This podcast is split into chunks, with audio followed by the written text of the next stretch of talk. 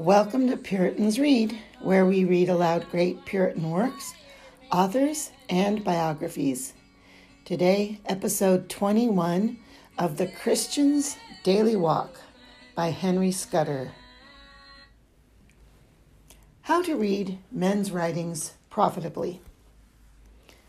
Number one, in reading men's writing, read the best, or at least those by which you can profit most. Number two, read a good book thoroughly and with due consideration. Number three, reject not hastily anything you read because of the mean opinion you have of the author. Believe not everything you read because of the great opinion you have of him that wrote it. But in all books of faith and manners, try all things by the scriptures. Isaiah 8:20, Matthew 22, 29 and 31. Receive nothing upon the bare testimony or judgment of any man, any further than he can confirm it by the canon of God's holy word. Luke 10, 26. Or by evidence of reason, or by undoubted experience, provided always that what you call reason and experience be according unto, not against, the word of God. If the meanest speak according to it, then receive and regard it.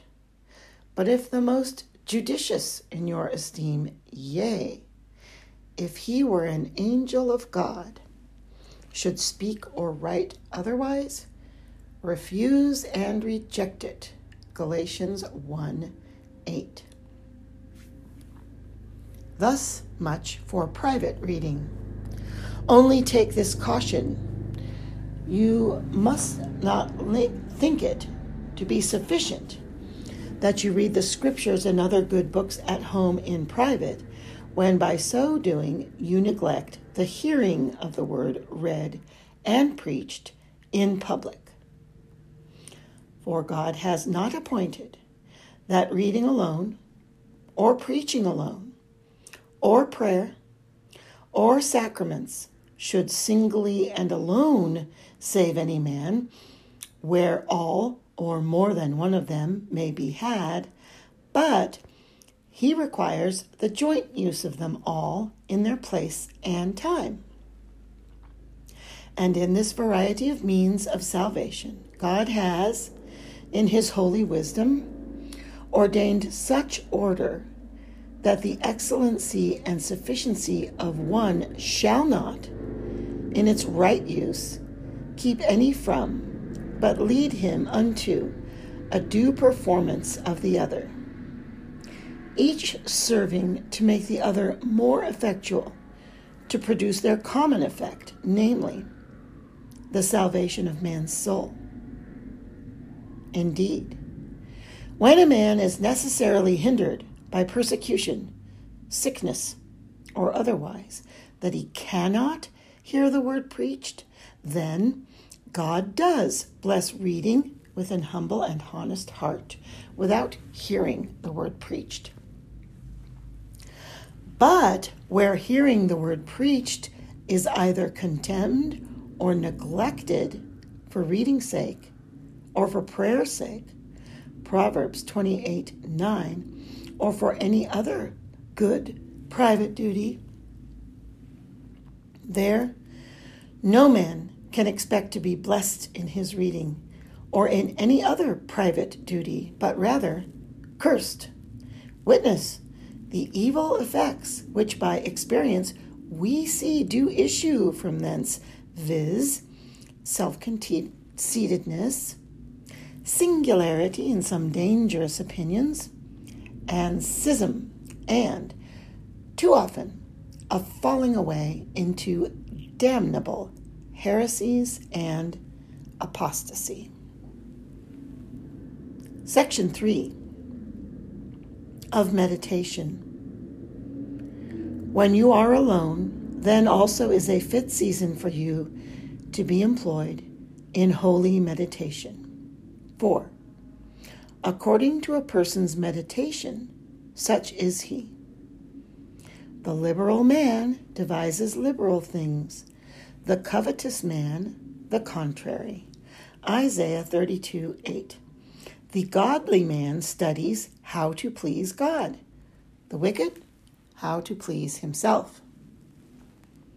In meditation, the mind or reason of the soul fixes itself upon something conceived or thought upon for the better understanding thereof and for the better application of it to itself for use.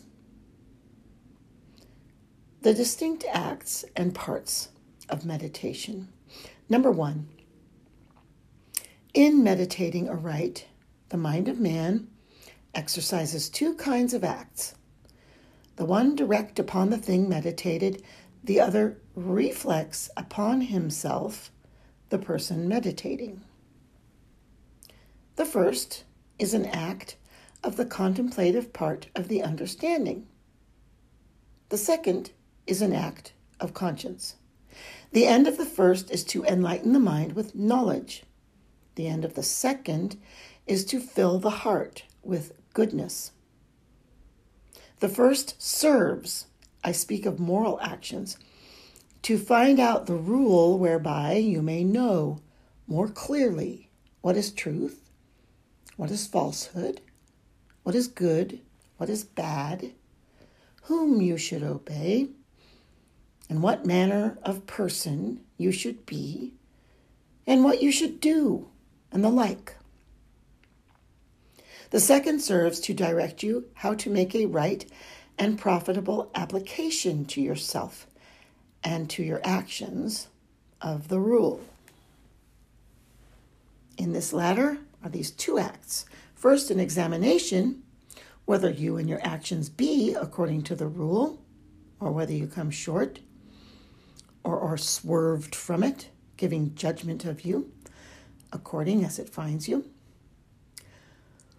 The second is a persuasive and commanding act, charging the soul in every faculty, understanding, will, affections, yea, the whole man, to reform and conform themselves to the rule, that is, to the will of God.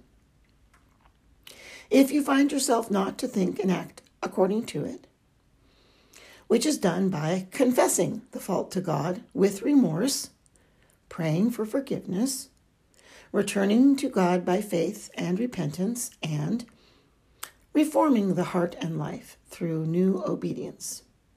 This must be the resolution of the soul.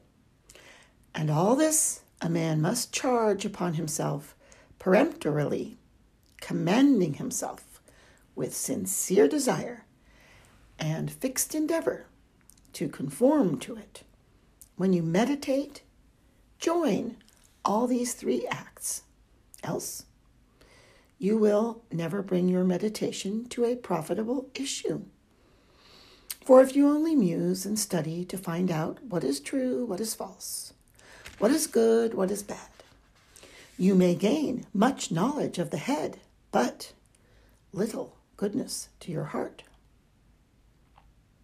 If you only apply to yourself that whereon you have mused, and no more, you may, by finding yourself to be a transgressor, lay guilt upon your conscience and terror upon your heart without fruit or comfort. But if to these two you lay a charge upon yourself to follow God's counsel concerning what you should believe and do when you have offended Him, if you also form an upright design through God's grace to be such an one as you ought to be and to live such a life hereafter as you ought to live, then unto science you add conscience, and to knowledge you join practice, and will find the comfortable and happy effects thereof. Observe David's meditations and you will find they came to this issue. His thoughts of God and of his ways made him turn his feet unto God's testimonies. Psalm 69 59. The meditation of God's benefits made him resolve to take the cup of salvation and call upon the name of the Lord and to pay his vows. Psalm 66 12 through 14. When he considered what God had done for him and thus inferred what he should be to God again, he saith to his soul, My soul, and all that is in me, praise his holy name. Psalm 53 1 to 3. When in his meditation he found that it was his fault to have his soul disquieted in him through distrust, he charges it to wait on God.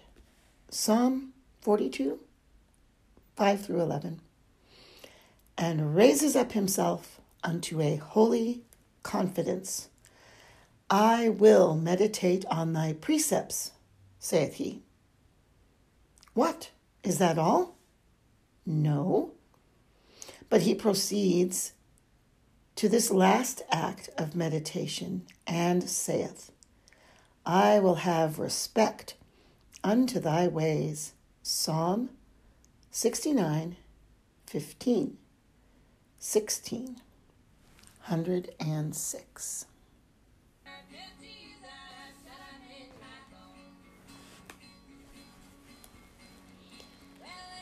This concludes episode 21 of Henry Scudder's The Christian's Daily Walk.